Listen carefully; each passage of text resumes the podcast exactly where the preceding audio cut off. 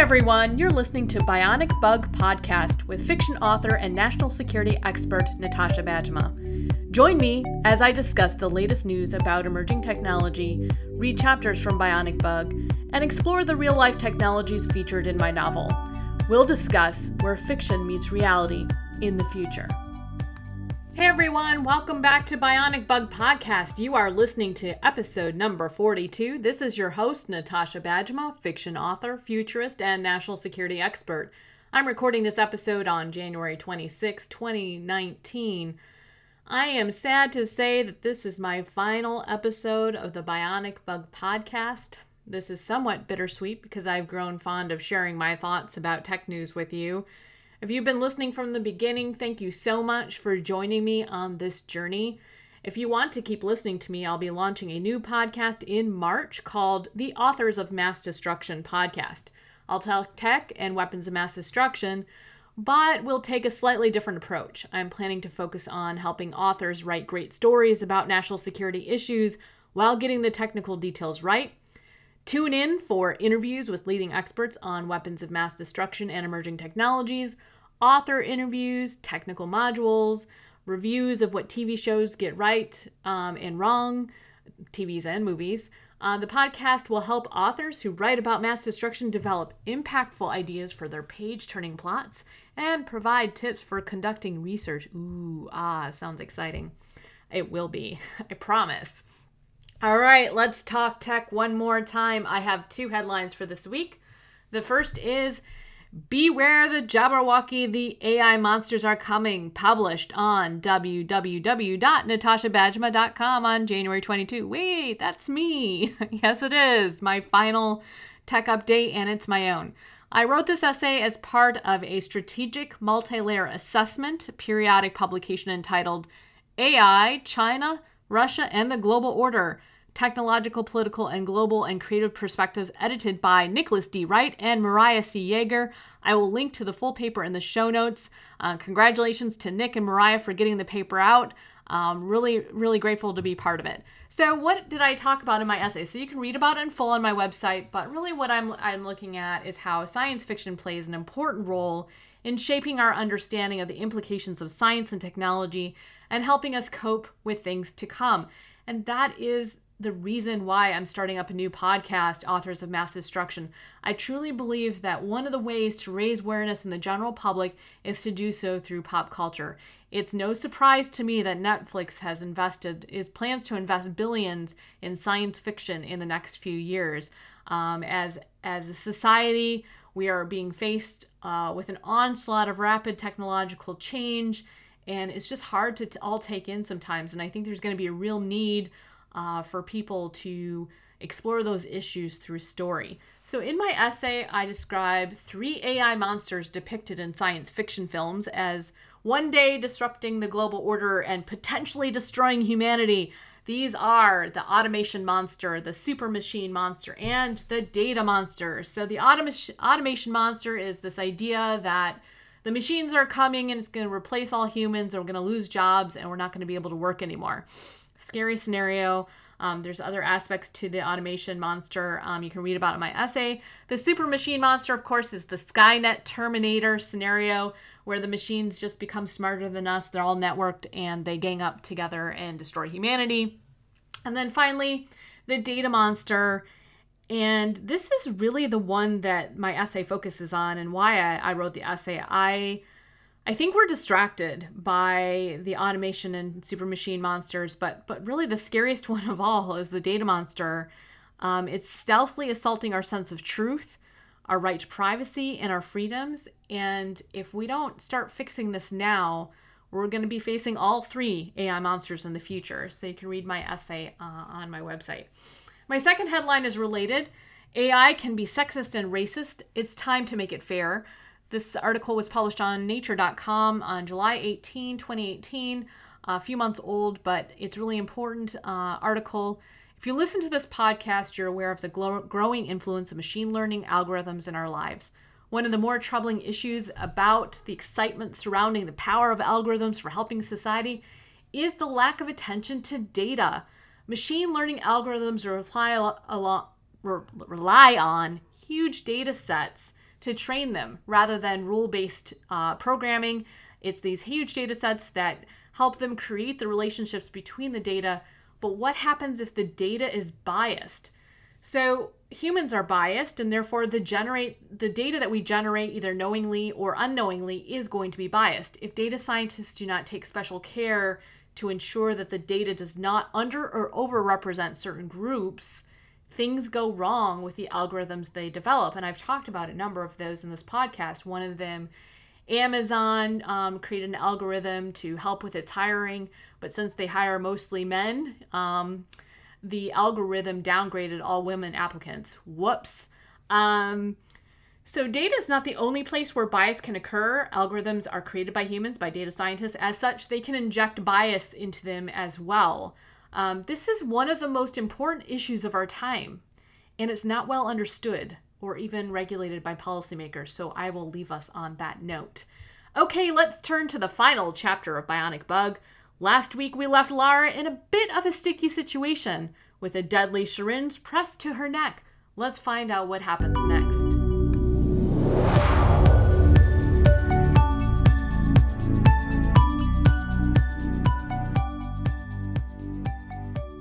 Chapter 42 My Hero. A loud bang sounded from the direction of the skiff door. Startled, Justine let go of Lara's head. Sensing her opportunity, Lara jabbed her elbow behind her, hitting Justine squarely in the ribs. Stunned by the blow, Justine fell backward for a moment, releasing Lara from the full weight of her body. Lara crawled forward, struggling to get free. But before she could get up off the floor, Justine grabbed her by her ponytail, pulling Lara back toward her. As the syringe needle grazed her neck, a gunshot rang out. The bullet zinged past Justine's body and entered the wall next to them. When Justine ducked and turned to look for the shooter, Lara went on the attack. Placing her weight on her left leg, she thrust her right leg backwards into Justine's stomach. The blow caught Justine by surprise. She tumbled backwards, dropping the syringe. Lara jumped to the floor and kicked the syringe across the room. She looked up to see Rob standing in the open doorway. An embarrassed federal agent stood next to him, holding the smoking gun. Rob, Lara said. His face was pale, but he smiled at her. The federal agent raced over to Justine, his gun drawn. Justine put her hands in the air in surrender. Rob jogged toward Lara, and she threw her arms around his neck, resting in his strong embrace. Are you hurt? Rob asked. Or maybe I should just ask Justine if she's hurt. You pretty much had that situation under control. Lara smirked, watching as the federal agent cuffed Justine. Not sure how I would have gotten the upper hand without the distraction, so thanks for that. Lara paused, touching her neck where the syringe needle grazed her skin. Did she get me? There's a small mark, Rob said. We should probably have you checked out by the, med- by the medical team. They're already en route. How did you know? Lara asked.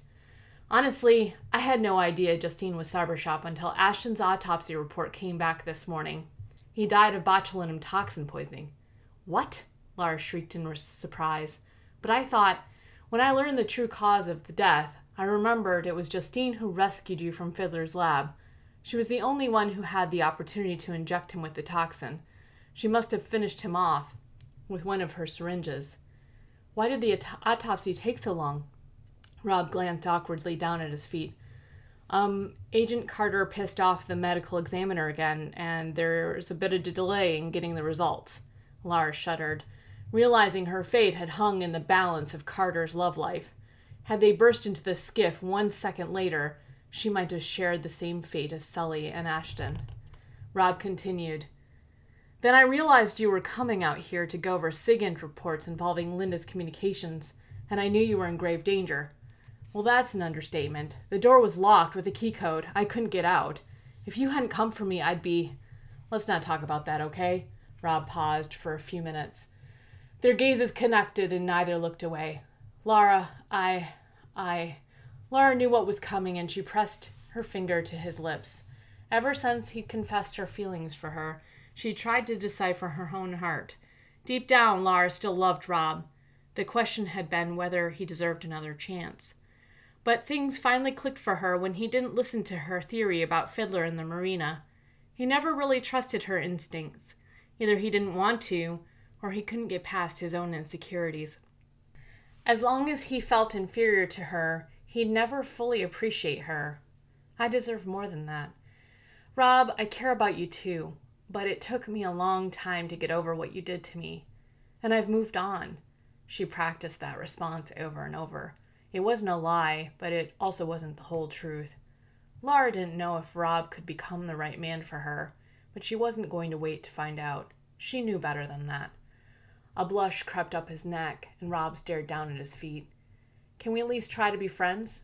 Lara smirked and lightly punched his arm. After saving my life, I think I can manage that. After the excitement at the NSA and nearly getting injected with deadly toxin, Lara spent most of the day at the FBI in debriefing sessions with Rob, Detective Sanchez, and officials from the NSA. Interpol apprehended Linda about the same time Lara had been tussling with Justine. The case against Justine and her sister was airtight. Stepanoff was cleared of any involvement. Lara stood up on the stairs leading up to her townhouse. The railing felt cool under her hands and she leaned against it. Her body was heavy, aching all over as if she'd been hit by a semi truck. Sleep had eluded her for weeks, and she couldn't remember ever feeling so exhausted. Looking up, she watched as the delivery drones buzzed ahead and obediently dropped off their packages to nearby customers. I did it. I actually found Sully's killer and brought her to justice. A tear dropped down her cheek, followed by another and another. She sat down on the stairs and put her face in her hands. Soon the tears flowed like a waterfall. She cried for Sully, the premature end of his life, and the pain of his loss. She cried for letting Vic down, for the failure of her business and her uncertain future, and she cried for the loss of her home and for her lack of options. Eventually, the tears stopped. For over a month, she'd held almost everything inside, postponing her emotions until she had time for them, until it was safe to express them. Sometimes she marveled at her ability to compartmentalize her emotions. When she couldn't hold it in anymore, everything would come tumbling out of her at the same time, either in rage or anguish. That's when she wished she didn't tuck everything away all the time. But that tendency acted as the keys to her strength, determination, and survival through many tragic experiences her parents' death, the loss of her unit in Afghanistan, nearly dying in a fire, and her ability to catch Sully's killer. None of it would have been possible if she handled her emotions differently. She laughed softly at herself and touched her puffy eyes with her fingertips. I must look like a crazy drunk. She dabbed her face dry with her sleeve. She pulled herself up, brushed off her pants. She walked into her townhouse and closed the door behind her. Home sweet home, at least for a few more days. Her landlord, Jake, would call the U.S. Marshal if he had to, and she wasn't about to wait for his next move. Vic had texted her earlier that day, saying he'd already packed up most of the office into moving boxes, while Maggie had made significant headway in packing up her apartment. Lara was not sure yet sure where she would end up. Since she didn't have the money to find a new place, she'd rented a storage unit to hold her belongings and would stay with Maggie until she could figure out things for Kingsley investigations. After a long debate and many tears, Vic had given her his reg- resignation. He had no choice but to look for a new job to be able to afford rent on a new place. In the meantime, Rob planned to let him sleep on his couch. She could smell food cooking from the hallway. Her stomach growled angrily. It had been several days since she'd eaten a real meal, and Vic offered to cook an impromptu dinner to celebrate the end of the case and Justine's capture. When she walked into the office, Vic ran toward her, throwing his arms around her, squeezing her so hard she couldn't breathe. Uh, Vic. Lara, I'm so glad you're in one piece. When he pulled away, he grinned f- from ear to ear. Me too, Vic. Me too. Rob told me everything. I knew that woman was no good from the beginning. You must promise to never go off on your missions by yourself again, Vic said, shaking a finger at her and setting his jaw. I must insist. Time after time you get into so much trouble without me. His face fell. I promise I will always have backup from now on, Lara said, knowing she would not be able to keep her word. She was pretty sure she wouldn't find a more reliable and loyal sidekick than Vic. Smells like a feast in here. What are you cooking? Your favorite curry recipe, Vic said, brightening up and I even made you a mango lassi to help you with the spice. I do not understand why you like to torture your stomach. He pointed to the glass of yogurt blended with water and fresh mangoes sitting on the counter next to her. Curry was one of her all time favorites. As a child, her mother's idea of spices for cooking had stopped at pepper and salt. Lara had not tried Indian curry until her late twenties. A few minutes after taking her first bite, Lara's face had flushed red and sweat beaded on her forehead. She fell in love, immediately, a fan of Indian food. Vic said he would rather eat beef than consume another pot of curry for the rest of his life. The fact that he would only cook it for her was one of the reasons they were good friends. Thanks, Vic, she smiled. That was sweet of you. I'm starving. Perhaps we should wait for the others to arrive? Others? Lara asked, de- desperately searching for a reflective surface to get a view of her face. Yes, I invited Rob, Detective Sanchez, and the bug lady, I mean Maggie. Lara sighed in disappointment as she glanced at the simmering pot. Her stomach growled. Don't worry, they told me I should feed you first, to avoid another hangry episode, he smirked. They'll get here when they can. Lara's face broke into a broad smile as Vic scooped her a healthy portion of curry onto a plate and pushed it toward her. Then he filled his own plate and pulled up a stool to the shiny new granite island. You're eating curry too? Lara smiled, stuffing a large spoonful in her mouth. But I thought, it reminds me of home. Vic grinned at her. She knew exactly what he meant. Lara took in the nearly restored townhouse for the last time. The boxes containing all that was left of Kingsley investigation stood in the corner. Vic, you know you're my hero, right?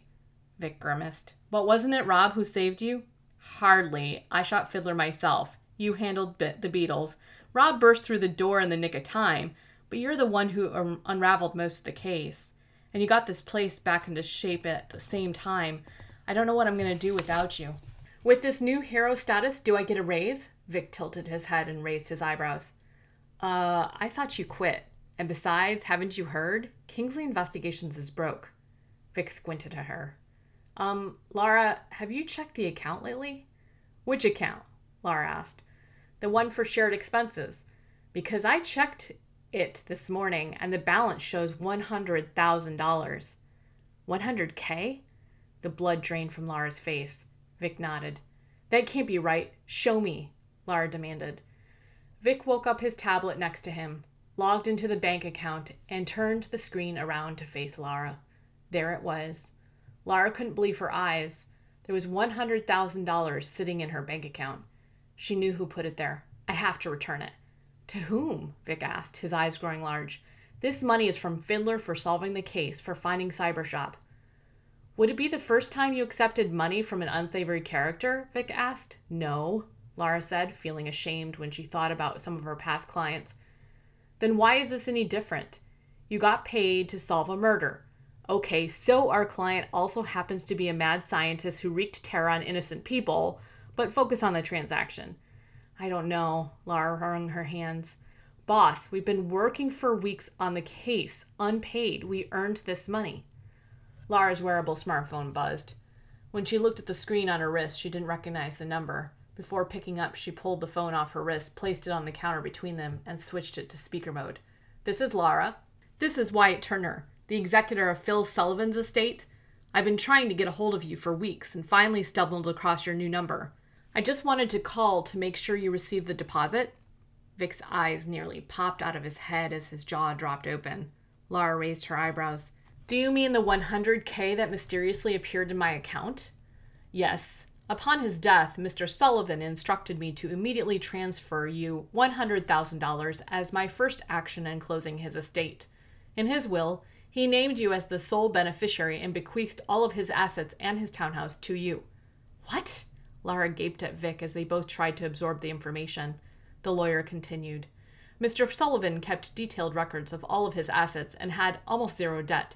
Even so, it may take a bit longer for you to assume possession of the townhouse and receive the remainder of his money. I'm still waiting to hear from a few potential claims. He what? Lara sank back onto her stool and stared blankly at the screen. Sully left me everything? How much? Yes, ma'am. When he died, Mr. Sullivan was worth over $2 million, including the townhouse. He doesn't have any living family members and was very clear in his instructions to me. He said in a letter that he entrusted you with the proper use of his earthly possessions in order to carry out his mission to bring the bad guys to justice. Lara couldn't help a few tears from welling up. Uh, thank you. This is unbelievable news. Anyway, I'm glad I finally found you because he left me a few other strange instructions. Mr. Sullivan restored all the key codes and passwords to the ones you used to install his systems. He thought that might be helpful in catching his killer in the event he didn't make it. He also wanted you to find a number of things he left hidden for you. Sully knew he was going to die? Lara and Vic exchanged glances. He left keys for you to find in the filing cabinet and toilet tank in his safe rooms. If you look, uh, thanks, but we already found both of those. What about the key in the kitchen drawer at Maggie's apartment? Found that one too. And the newspaper clippings in the gun case, his burner phone at DARPA, and the box under his floorboards? Yep, yep, and yep. Lara said, sighing audibly. Vic rolled his eyes. This information would have been very helpful early on. Is that all? Yes, I'm afraid so. Anyway, I'll let you know when the deed to the townhouse is transferred to you. Thank you, Mr. Turner. Just doing my job, he said. I'll be in touch. Lara pressed the red button on her wearable smartphone and slid back slid it back on her wrist. Well, I guess that resolves your money issues, Vic said, grinning at her. I guess so. Should I go rip up your resignation letter? Vic nodded, but he looked like he wanted to say something else. What? Lara asked. I thought you'd said you'd never get one of those, Vic said, pointing to the wearable smartphone. Lara smirked, remembering her little soapbox speech to Vic. Well, I'm probably not going to shatter this one, so I guess wearables do have some perks after all. Vic sat silently for a few minutes. So, what do you think our next case will be? His eyes gleamed with excitement. What about a bionic spider? Are you crazy? I sure hope not. Lara leveled her eyes at Vic. Please don't jinx us. I was kidding, Vic said, cringing a little. Too soon? Lara smirked. Yeah, Vic, too soon. Epilogue. Pulling her puffy coat down snugly around her body, Lara traversed the curved pathway and landscaped terraces of Oak Hill Cemetery. The historic Garden Cemetery was located in the heart of Georgetown, along the border of Rock Creek Park, and only a few blocks from her old townhouse. In her coat pocket, Lara's gloved hand clasped Sully's keychain. The bitter wind blew hard against her face, causing involuntary tears to form in her eyes and her cheeks to sting. Even for late November, the temperatures in the region had fallen unusually low. Despite the inclement weather, the time was long overdue to pay respects to the only family she'd known since her childhood. Better late than never, right? Even though she had a legitimate excuse, Lara hadn't been able to forgive herself for missing Sally's funeral. She'd heard from Maggie it was quite the elaborate ceremony, attended by the DC mayor herself, the FBI director, and the DC police commissioner, and several other famous Washingtonians. Sully couldn't have cared less about these things, and she knew none of it would make up for her absence, especially not after what he'd done for her. He saved my bacon. Thanks to Sully's generosity, she finally had a place of her own to call home. Her first since her parents died when she was a child. And of course, Kingsley investigations were survived to see another day of installing surveillance systems, maybe even several more years if she managed her newfound wealth wisely. Since inheriting all of Sully's hard won assets, Lara resolved to do better in the finance department. Ever since Sully's lawyer called, she couldn't shake the last words of, in his letter. They haunted her when he first persuaded her to become a PI, Sully had wanted the two of them to be partners against crime. But Lara preferred straightforward surveillance jobs to facing the dark underworld of humanity. Now Sully had entrusted her with carrying out his lifelong mission to bring the bad guys to justice. Outside of catching Sully's killer and stopping Fiddler's plot, she had no real, real experience solving crimes and dealing with hardened criminals. And yet, Lara felt she owed him at the very least, to give it a try. Bring the bad guys to justice? What were you thinking, Sully? A gust of wind nearly blew her knitted cap off her head as she trudged up the hill. She tried to shield her face from the frigid air. Her watery gaze drifted up toward the peaceful chapel perched on the highest ridge of the cemetery. Designed by the famous architect James Renwick in 1850, the quaint one story chapel stood on a steep hill nestled amongst old maple trees and thick shrubs. She admired its exquisite Gothic styled structure, its high pitched roof top, the black granite stones accentuated by light colored mortar, the red sandstone trim, and the ornate circular and arched windows carved from limestone. Oh, Sully, if only you could see this place, you'd love it. Who knows? Maybe you can see it. When she gazed into the gray sky above, several snowflakes landed on her face. For a brief moment, she smiled at the notion of Sully looking down on her from the heavens. Then she shuddered at the thought of him watching her every move. The warm feeling vanished, leaving a dull and bottomless ache. She still couldn't wrap her head around the gaping hole he'd left behind. She preferred not to think about it. Treading over the snow dusted leaves, Lara turned sharp right on the narrow red brick road leading to the chapel. She glanced at the names on some gravestones. In recognition of Sully's many heroics in service of the nation's capital, DC's mayor had pulled some strings to snag him a coveted grave site along Chapel Avenue, next to many of Washington's notables. When she finally reached Lot 921, sheltered by a large oak tree, Lara spotted Sully's shiny black granite gravestone in the far corner and strode toward it. A thin layer of snow lined the top of Sully's grave. As it came into full view, she read the words carved into the stone Here lies Philip J. Sullivan, born in Baltimore, Maryland, 12 January 1993, died 19 October 2027. I am for truth, no matter who tells it. I am for justice, no matter who is for or against Malcolm X. When she finished the words of the epitaph, the deep tone of his voice rang in her head. It was Sully's favorite quote. She could remember the first time he'd shared it with her. Sully valued truth and justice above all else and pursued both relentlessly. If they were alive, he'd use the famous quote to explain to Lara why he'd worked for a man like Fiddler, spent his final days on Earth seeking justice for the mad scientist and clearing Anita's name, and why he'd expect Lara to do the same. In that moment, the reality of Sully's death came crashing down on Lara. A solitary tear rolled down her cheek as she stooped to lay the Star Wars Stormtrooper keychain at the foot of Sully's grave. Her thoughts turned to how he guided her after his death, putting the clues in her path. Oh, Sully, why didn't you tell me you were in trouble? Why didn't you let me help you? She didn't really need to ask the question.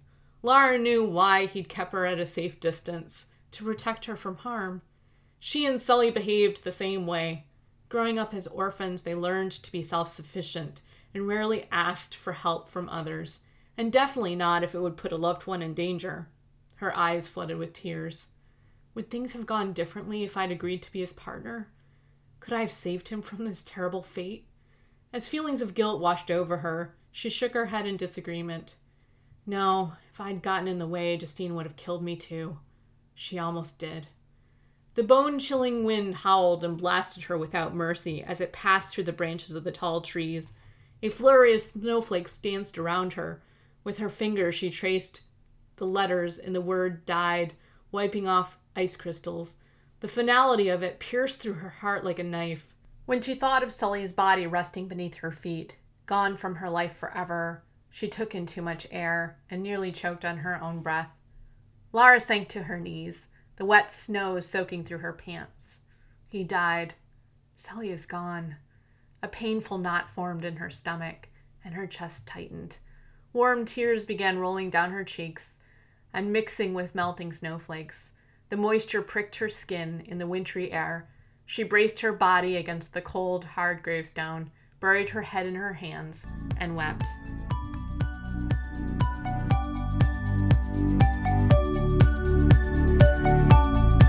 Thanks for listening to the Bionic Bug Podcast.